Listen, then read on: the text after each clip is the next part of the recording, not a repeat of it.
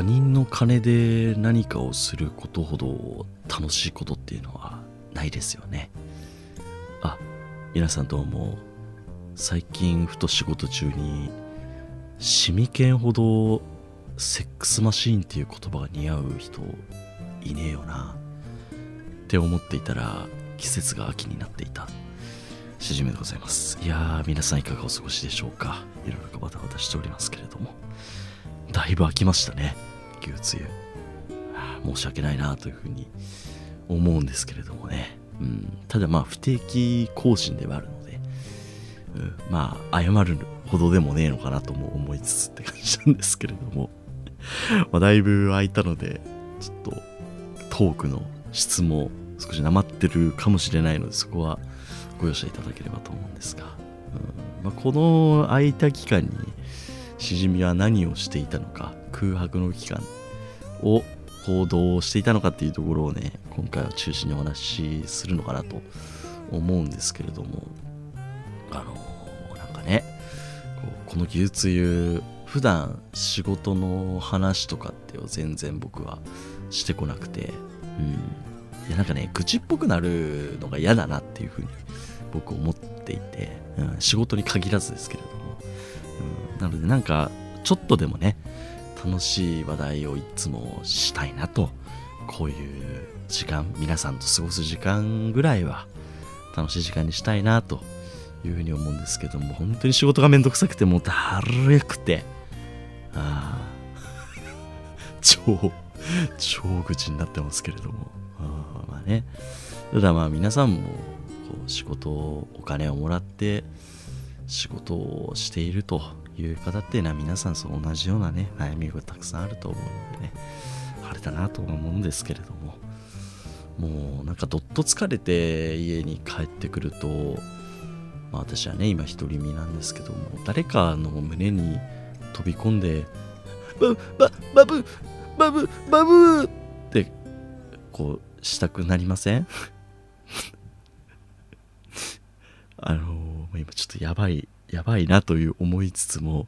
続けますけれども、今のはちょっと忘れてください。はい。忘れてくれればいいかなというふうに思うんですけど、まあもうね、よしよしされたいなっていう、うん、やっぱもう、疲れすぎて赤ちゃんになっちゃうっていうね、うん、時あるかなってこうやって思うんですけれどもね、うん、まあ、ほんとそういう感じです、僕は。で、まあね、よしよししてくれる人も別にいないのでね、もうなんか、休みの日とかはずっと天井をぼーっと眺めてるみたいなね。こう毎日送っておりました。うん。いやなんか別にそういう何て言いますかね。う鬱っぽいとかそういうことはないんですけどそこはあの心配なさらずっていう感じなんですけどなんかこの季節の変わり目だからなのか何なのか分かんないんですけどああなんかあ体重いなっていう日がね続くなっていうような印象ですね。まあ、普通に仕事とかも行ってるんで、あれなんですけれども、もうなんかスイッチをオフにした途端になんか体重いなっていう感じはしますね。うん。まあまあ別に、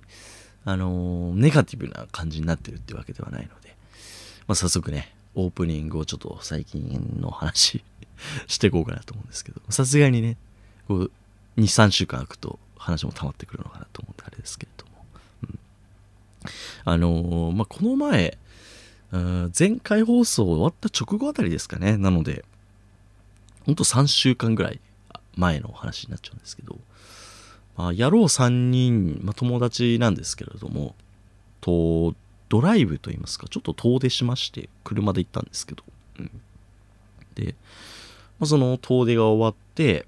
で、まあ、帰りのこう、キロについて高速道路で帰ってきているわけなんですけど、減ったし、サービスエリアかなんかで軽く飯でも食おうか、みたいなノリになったんですよ。うん。で、そこのサービスエリアブーって寄って、えみんなでこう軽くご飯食べて、で、お腹いっぱいになった、うまかったね、なんて言ってたところで、まあ、そのサービスエリアにスターバックスが併設されてたんですよ。うん。で、誰かが言い出したのかももう覚えてないんですけど、ちょっとお口直ししたいなっていうふうにね、誰か言い出して、男気じゃんけんしようやっていうノリになったんですよ。うん、まあ、野郎だけでそういう遊びをするとね、そういうノリになることもよくあるのかなと思うんですけど、ほんでまあ男気じゃんけんをしようとスタバをかけた、うん、で簡単にね男気じゃんけん知らない方に言うと、まあ、じゃんけんで勝ったやつがおごるっていうね、うん、負けたやつではなくてこうじゃんけんで勝ったやつがもう喜んでおごるっていうようなね、えー、まあ、そういうくだりがあると、うん、で、えー、まあ、男気じゃんけんじゃんけんぽんとしました。でしじみチョキ残りの2人パー。一発で僕がね勝ったんだか負けたんだか分かんないですけれどもまあ怒るという流れになりましてね、うん、でああ嬉しいなーって。はあもう怒れるなんて僕は本望ですよと。言いながらねスタバでこう注文することになりましてくっそと内心思っていたんですけれどもね。うん。で、えー、まあ僕がまずなんか抹茶フラペチーノみたいなやつを注文して僕抹茶フラペチーノ好きなんで注文して、まあ、サイズは通るサイズですかねみたいな感じで注文した後に、まあ、残りの2人が怒られる2人ですね。注文するんですけど。あの、まあ、1人後輩の子よくあのこの U2 でも出てくるんですけど、まあ、レイ君っていうねあの大学の後輩の子がいましてでその子が、えー「何でもいいんですよね」っつって「いやもちろんもちろん」っつって。一番高いやつでもいいよなんて僕は言うわけなんですけれども。じゃあなんちゃらモカモカなんちゃらみたいなねやつをこう頼むわけですよ、でサイズどうされますかっていうんで店員さんに聞かれてて。サイズはじゃあベンティでっつってね、うん、ベンティっつって、うん、僕もあんまりもうスタバ行かないもんなんで。ベンティで何？と思ったらこう、ね、一番でかいサイズね、うん、通るえー、グラン、グランデベンティだったんですよね。うん。ベンティ頼みやがって。うん、まあいい、いいけども、いいけれども、つってね、あのー、あの、内心は思ってるけれども、あの、表では、ああ、いいよ、ベンティ頼みなさいよ、っつってね。うん、で、その後に、あの今度は僕の年上の方だったんですけれども、えー、じゃあ僕もベンティでっ、つってね、お前もベンティにするんかいと思いながらね、えー、結果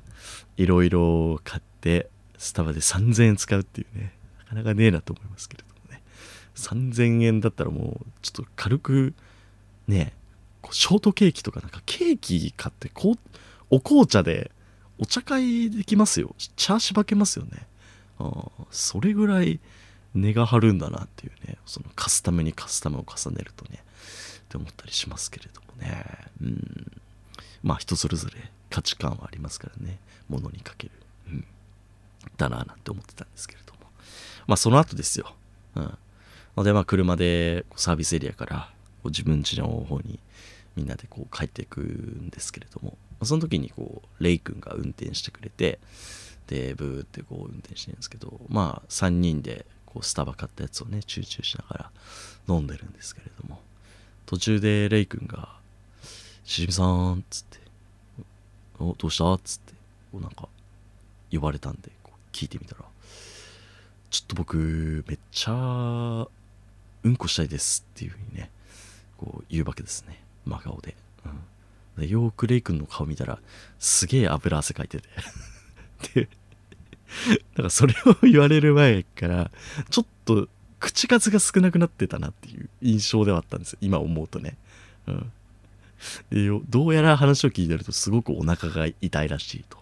でもうあと数秒で出てしまうと。爆発もうダムが崩壊するらしいと。いうことでいや頑張れっつって、うん、こう励ますんですけれども僕とねその先輩は、うん。でまあ、どうやらそのもう僕のおごったベンティの、まあ、なんちゃらモカフラペチーノみたいなやつがもう効いてしまったと。うん。だからあんなでかいやつを頼むからそういう風になるんだろうみたいなね感じになっていやだってしみさんのお金で飲めるんですよつって。そりゃベンティ頼むでしょつって、うん、でこうもう油汗かきながらこうサービスにバーって降りて料金所降りて 近くのコンビニかなんかを探そうっていう風になるわけですでもハンドルさばきとかももう雑になっててうわーって思いながらね。で、コンビニをやっと見つけまして、あ、コンビニあったっつって。ほんで、こう、コンビニの駐車場にこう、ガーッと車入れるんですけど、あの、コンビニの駐車場とかって、あの車が入る位置だけ。ちょっとこう段差がこう下がってたりするじゃないですか。でその下がってる段差じゃないちょっと高めの位置にタイヤが乗り上げたのかななんかわかんないんですけど。車がボーンってバウンドしてうわってなりながら今今ちゃんと入る入る場所だったとか言いながらでももうレイ君もううんこが漏れそうなんで。いやああ大丈夫です。多分通りましたとか言って言いながらね。もう頭がもう天井につきそうなぐらいバウンドして。でこうもうコンビニに突っ込みそうなぐらいのスピードでね、えー、こうギャッと止まりましてそんでこうサイドギアギンって開けてそんであのレイ君が「行ってきます」っつってバンってドア閉めてこうトイレに行っちゃってねあれだったんですけれども。で帰ってきてレイ君がねこうねまだ油汗もかいてあの乾いてないような状態で帰ってきたんですけど。大丈夫だった？っつって。言ったらああまあなんとかギリギリ間に合いました。っつって。ただしじみさんのベンティーが全部出ちゃいましたね。つって言って、うん、まあね。こんなもう俺の金だから気にすんなよ。っつって。そんで ありがとうございます。なんてね。いう会話をして帰ってきましたけれども、えー、いやまあなんかそんなねバカな、えー、日々を送っておりました。それではね。本日のメイントークはもうこんなねあのクソ話じゃなくていろいろありましたので、えー、お話できればいいなというふうに思います。頑張っていきましょう。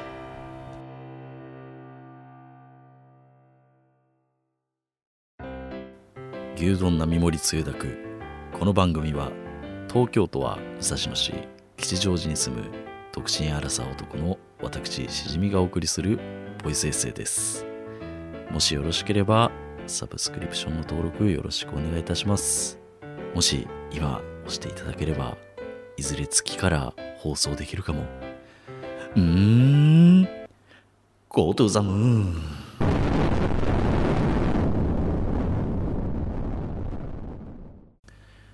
はい、牛つゆお送りしております。秋ですね。秋といえばスポーツの秋ということで、まあ、いろんなスポーツがね、こう盛んな時期かなというふうに思うんですけど、まあ、あの野球ですよ。なんといっても。もプロ野球、今の時期になってくると、ペナントレースもだいぶ後半戦に入ってきて、えー、まあ、優勝チームが決まったりする、まあ、大事な時期なんですね。で、まあ、何を隠そう私しじみは東京ヤクルトスワローズファンでして、まあ、そんなにあマニアというかすごく深いファンではないんですけれども、まあ、ずっともう十何年ヤクルトを応援してるわけなんですがなんとですね昨日ヤクルトスワローズセ・リーグ2連覇ということでね本当に嬉しいなと、うん、もうなんか売り物があったらね大セールをしたいなっていうようなね昔大英とかが優勝するとあの近所のねえー、デパートのダイエーであの大感謝セールなんて行われたりとかしてお母さんとかはね大英が優勝してくれっつってね 言ってたりとかしましたけれども、えー、まあなんかそういうぐらいね喜ばしいことだなというふうには思うんですけれども。実はあの昨日優勝決まったその前日ですねマジックが2位にこうなった時なんですけども実は僕神宮球場で試合観戦しまして。うん、急遽ね高校の友達と野球見に行こうやっていう話になったんでこう行ってきたんですよね、でもチケットももう全然取れなくて結構大変だったんですけど、まあ、なんとかね、えー、サイトで見つけてこう買っていったわけなんですけれども、うん、で、ね、ちょうどね天気も悪くて。で、まあ、神宮球場屋外球場で屋根がない球場なんであのもう途中雨がこう降ったりとかね、えー、そもそも試合開始時間が1時間半ぐらい遅れてると。でツイッターでも結構話題になってたんですけどあのあまりにもね雨量が多くてあのセンターの辺りが水没しててなんか池だまりみたいになっちゃってたんですよ、うん、でそれを必死に神宮球場のスタッフさんとかも本当球団スタッフみたいなあの背広背広というかあのワイシャツを着たようなね球団職員の人もこうもう本当ずぶ濡れに足がねもう靴のまんまもうずぶ濡れになりながら水を吐き出してるわけですよ。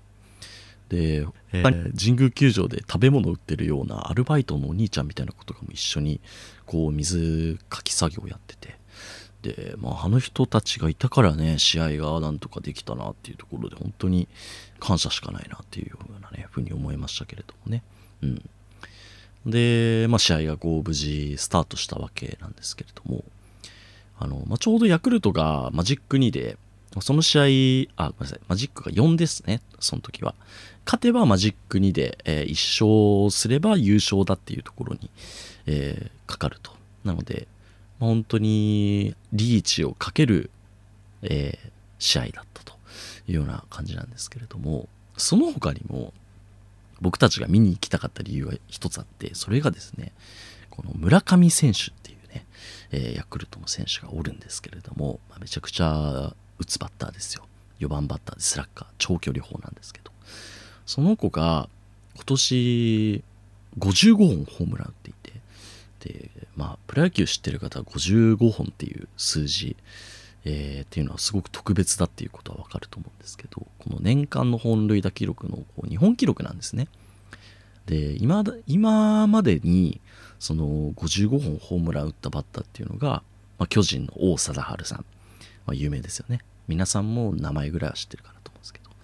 王さんとあとはカブレラとかローズとか、まあ、外国人選手なんですよ。で、まあ、一応その上に60本っていうそのバレンティン選手ってねこれまたヤクルトの選手だったんですけれども、えー、まあ、記録があるんですが、まあ、本当に純粋にその日本人として日本人バッターとしてこの55本に到達したバッターっていうのは、まあ、一応王さんしかいなかったと今まではね。うん、で、まあ、その記録に並んでいると。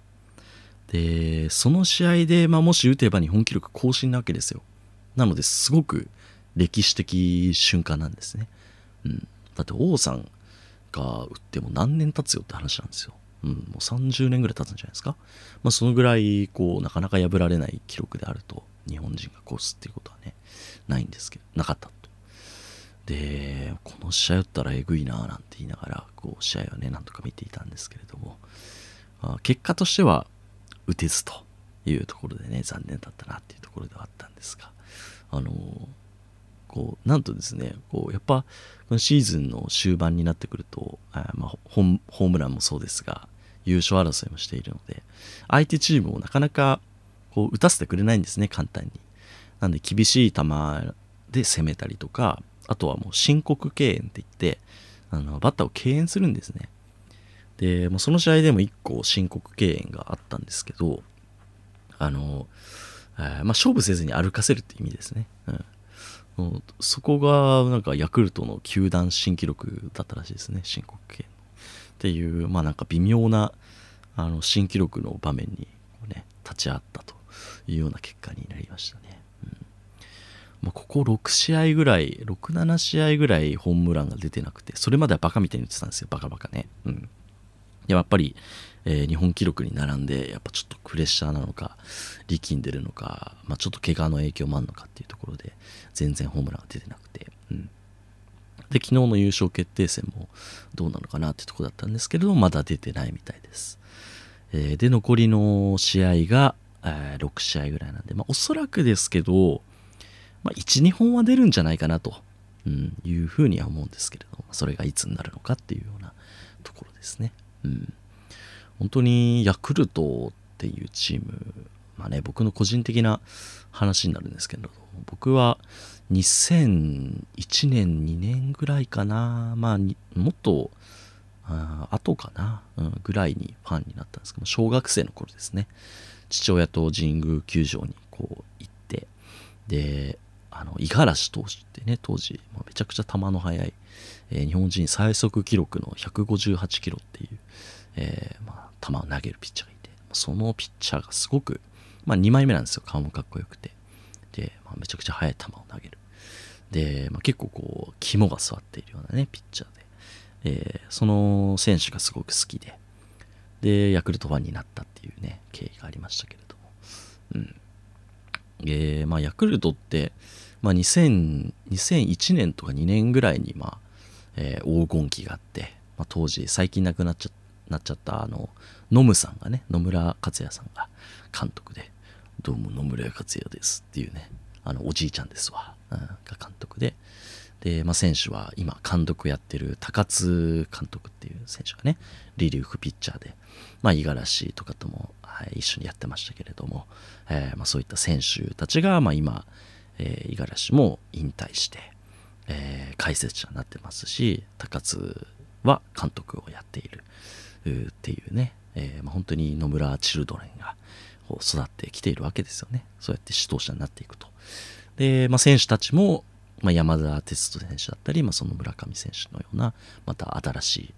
メンバーがこう出てきているっていう、まあ、そのニュー、ニューヤクルトっていう感じですよね。まあ、若い選手、まあ、ベテランの選手もいいような感じでこう噛み合ってるなっていう感じなんですけれどもね。うん、やっぱり、あんまりなんかこう、他球団から補強する球団でもないので、あの、助っ人外国人は結構取ってくる印象な、いい外国人は結構取ってくるんですけど、まあ、こう、自前で育てるっていうところが、基本のベースのチームであるので、やっぱり、こう、雰囲気とかもいいですし、こう応援していても、こう、なんと言いますかね、えー、こう入団してから若い頃から知ってる選手がこうやって育って活躍してくれると嬉しいななんていうふうに思いますよね。うん、っていうようなところでねこう優勝決定戦昨日決めたサヨナラ勝ちだったんですよ。でまあちなみにですけど2015年も優勝しててその年はね雄平選手っていう選手がまたサヨナラで優勝決めてたんですけれどもね昨日もサヨナラ勝ちってことで打った選手が、えー、丸山選手でしたかね、えー、っていうルーキーの選手なんですよ。明治大学で、うん、でヤクルトって神宮球場がホーム球場なんであの神宮って 6, 大6大学野球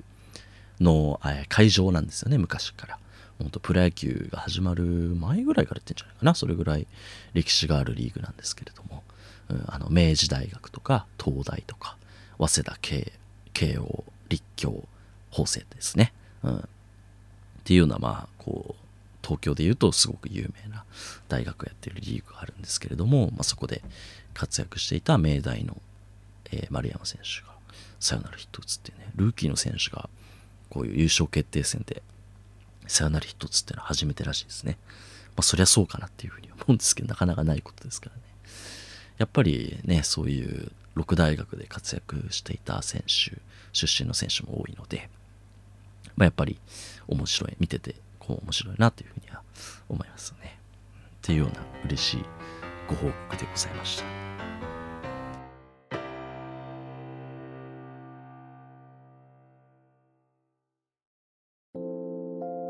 牛津高校首相のしじみです。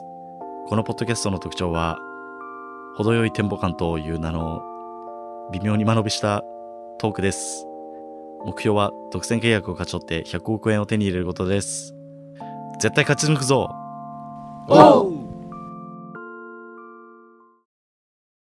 はい、お送りしております。まあ、2本目もですね、スポーツの話になるかなっていうふうに思うんですけれども、なんといっても、ライジンですよ。うん、朝倉未来選手対フロイド・メイウェズ・ジュニアとのね、えー、一戦がありましたよ。いや、すごかったですね。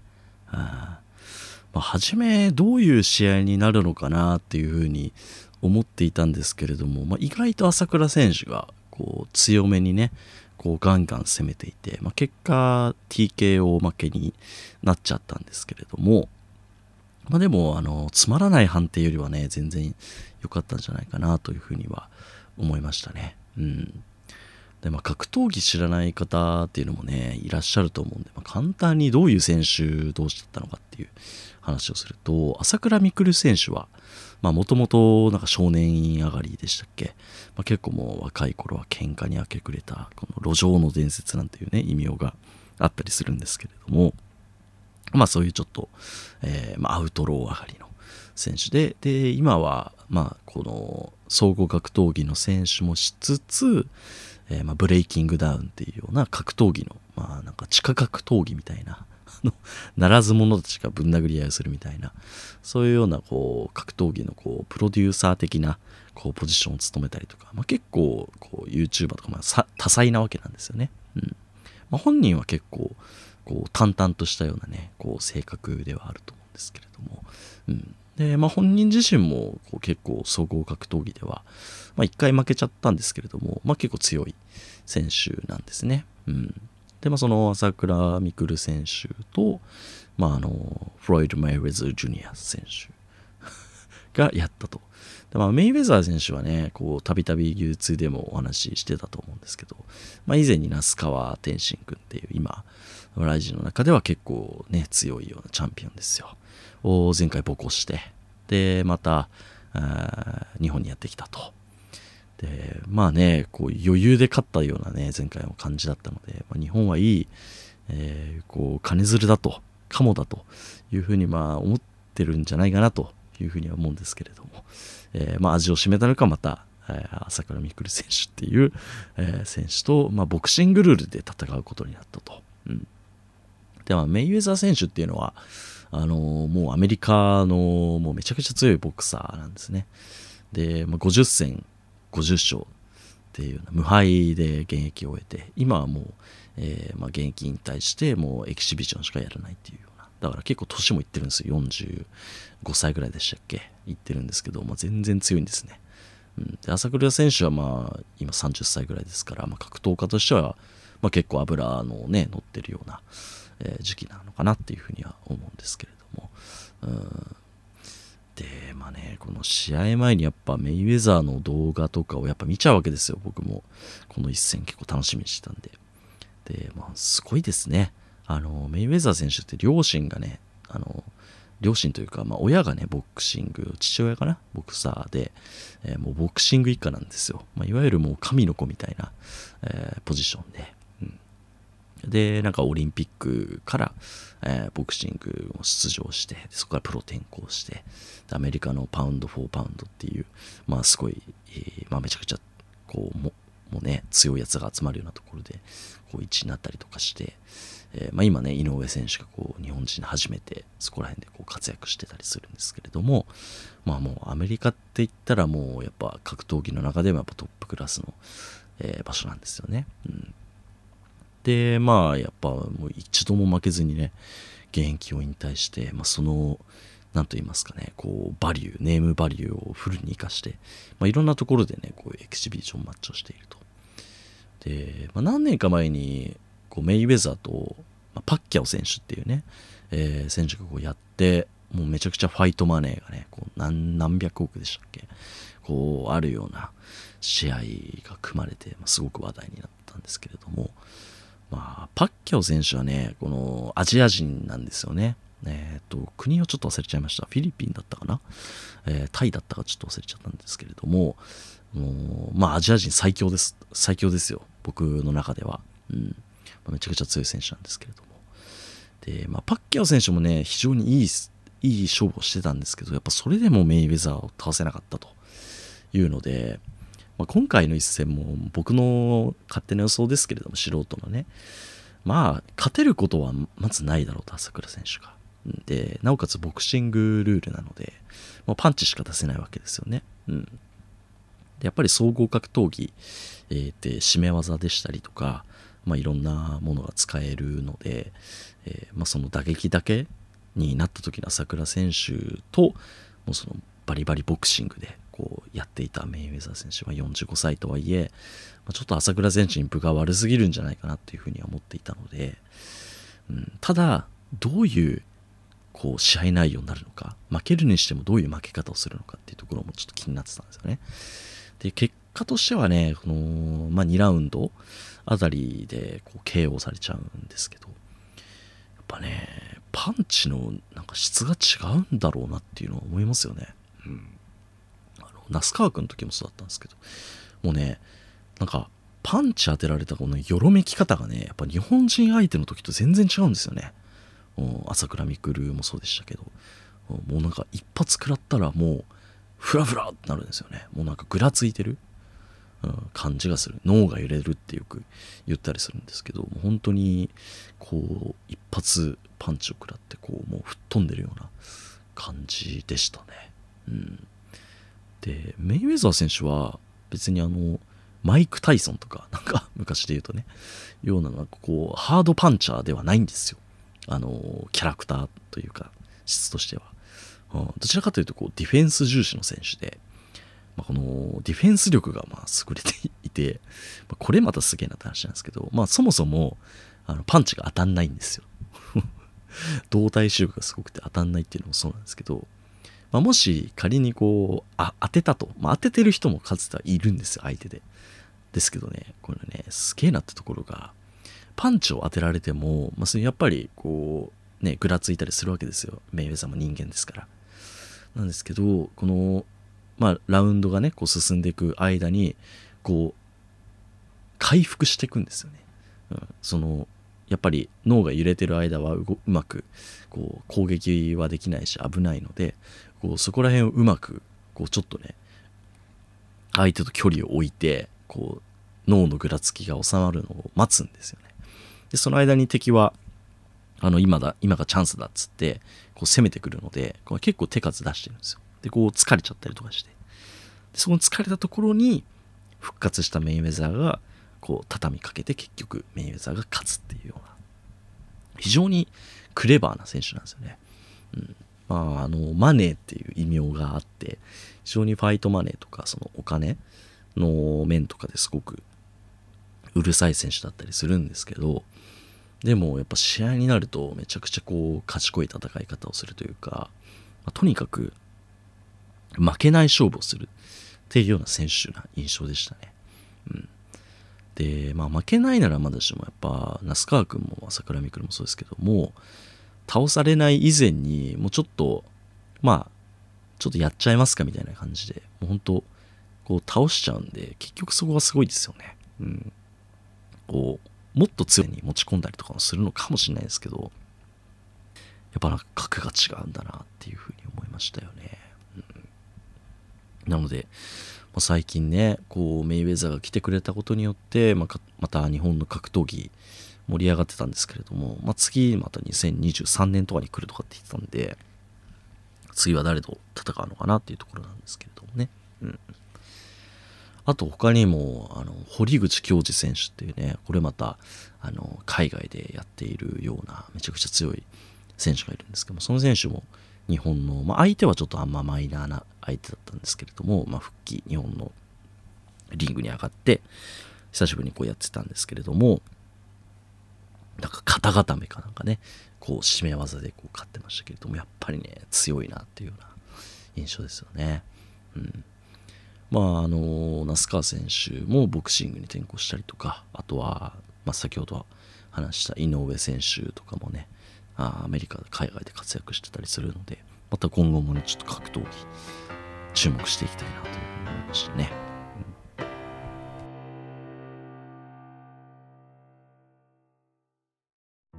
スペシャルゲストお越しいただいております。皆さん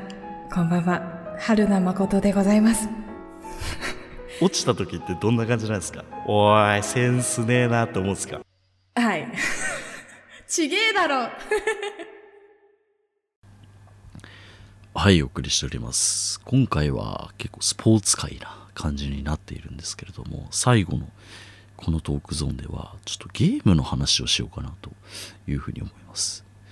私しじみですね。最近スプラトゥーン3にハマっておりまして。うん。まあ別にゲーマーでもないんでまあ今まで人並みにしかそういうゲームをやってこなかったんですけどあのー、まあ一応スイッチは持ってるんですね、うん、これも、まあ、こういうご時世っていうのもあるんですけど、まあ、こういう配信活動を始めたっていうのが結構きっかけの一つであったりとかして、うん、こういう配信ができるとか、あとは他の番組さんですね。あの、春尾さんっていう方だったり、ゆきのさんっていう方だったり、まあ、あゆみっくさんっていうね、えー、まあ、ポッドキャスト配信されてる方で、まあ、ゲームされる方がいるので、まあ、そういう方たちと、まあ、一緒になんか楽しいことしたいなっていうようなところで、もうゲームをやるっていう、今まではね、そういう感じだったんですけど、スプラトゥーン3はね、ちょっと久しぶりに自分の中でヒットゲームになりましたね。うん。で、まあ、普通にシューティングゲームなんですよ。皆さんご存知だと思うんですけど。ですけど、他のなんか APEX とかあと PUBG とかとこう違う点っていうのがいくつかあってその普通の FPS ってその人を倒すのが基本的なこうゲームの流れだと思うんですけどスプラトゥーンの場合はあの何て言いますかねこう領土の取り合いみたいなあの多く相手よりも多く自分の中ねあの縄張りみたいなその面積をこう塗ったインクで塗った方が勝ちみたいなゲーム性なのであの敵を倒せないあんまり強くない私みたいな人間でもその貢献することができるっていうところがやっぱ面白いんですよね。うん。いやまあいろんな武器があったりとかねあの銃みたいな武器があったりもすれば僕はあのローラーっていう武器が非常に好きであのいっぱい塗れるっていうね、えー、ところなのでみんながこうガツガツやってる横であのシコシコねこうあのインクを塗ってるっていうような立場の人なんですけれども あでもそれでねこう自分のチームが勝ったりするとやっぱ嬉しいわけですよ。うん、であとになってくると思うんですけどあの別にフレンド登録していれば誰かが同時にこう同じ時間に、えー、やっているところに普通に入ったりとか別にあのディスコードみたいなスカイプみたいな音声チャットツールで音声つないでもいいですし別につながなくても同じタイミングでやってたらその人と一緒にゲームで遊ぶことができたりとかっていうことができるってところも非常に面白いですよね。なんかカジュアルにこう一緒にオンライン対戦できるみたいな。ところもやっぱ天下の任天堂さんはよくできてるなっていうような感じがしますよね。うん。なのでちょっとここであのスイッチ持ってる方もしリスナーさんいらっしゃいましたら僕のフレンドコードをね概要欄に載せておくのでぜひフレンド登録していただければと思います。まあ口頭でも軽く言っておきましょうかね。じゃあ僕のオンラインの、えー、フレンドコード言います、えー、フレンドコード SW0640-9313 9526です。まあ、あの、概要欄にも貼り付けてあるんで、ぜひ、あの、見てください。フレンド登録お待ちしております。うん。っていうような感じで、なんか、こう、今後、私、しじみと、なんかリスナーさんでね、あのスプラトゥーンされてる方とか、まあ、他のゲームでもいいんですけど、なんかね、スイッチ持ってる方がいれば、なんかそういうところで、ね、あの、一緒にゲームなんかできればいいな、というふうに思いますね。うん、なんというかね、あのうん、飽きたっていう言い方はあれですけれども、なんか違う味がやっぱ欲しい時が結構あったりするんですよね。なので、まあいろいろ YouTube に手を出そうとしてみたりとか、まあこういう配信活動のやつを Twitter とかいろいろ載せたりとかもしているんですけど、うん。ぱまあゲームってね、やっぱ僕たち世代だと特にこうやる人も多かったりするし、あの普通にね、若い子なんか、普通にもうスイッチがね、あるっていうところがすごいですよね。もうテレビにつなげ、えー、ってやるだけじゃなくて、もう外にもテレビゲームが持ち出せるみたいなね、あんな綺麗な画面でできるわけですから、本当に羨ましいなと思うんですけれども、うん。まあなんかそういう交流の深め方も一つありなんじゃないかなというふうには思いますよね。うん。ということで、ぜひね、スプラトゥーン3のみならず、まあ、任天堂 switch やってる方は、えー、フレンドコードを送っていただければなというふうに思います。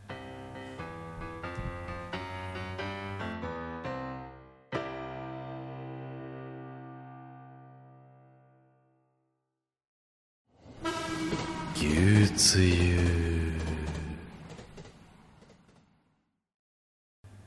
はい、エンディングです。今回はスポーツの話とちょっとゲームの話になりましたね。いかがだったでしょうかっていうことでね、えー、皆さんのご感想、えー、牛通でお待ちしております。ツイッターでハッシュタグすべてひらがなで牛通とつけてご感想をつけてツイートしていただけると励みになります。あとはですね、概要欄に今回、えー、任天堂 switch のフレンドコードも貼り付けてありますので、まあ、もしゲームやりますっていう方がいたら、登録の方よろしくお願いいたします。あとはですね、えー、ポッドキャストえー、Apple Podcast と Spotify、Amazon Music などで配信しています。ぜひレビューの書き込みよろしくお願いいたします。ちなみに Apple Podcast のレビューが今85件あるんですけれども、これが100件になりましたら、えー YouTube のチャンネルで、まあ普通の、えー切り抜きではない普通の動画を上げるというマニフェストを今掲げておりますので、残り15件ですかね。えーまあ今、えー聞いてまだレビュー入れてないよっていうような方がいらっしゃいましたら、ぜひ投票していただければと思います。というわけで、えーここまでお聞きいただきありがとうございました。次回予告ですね。次回、牛通、しじみ、ファイトマネー100億円を手に入れる。ありがとうございました。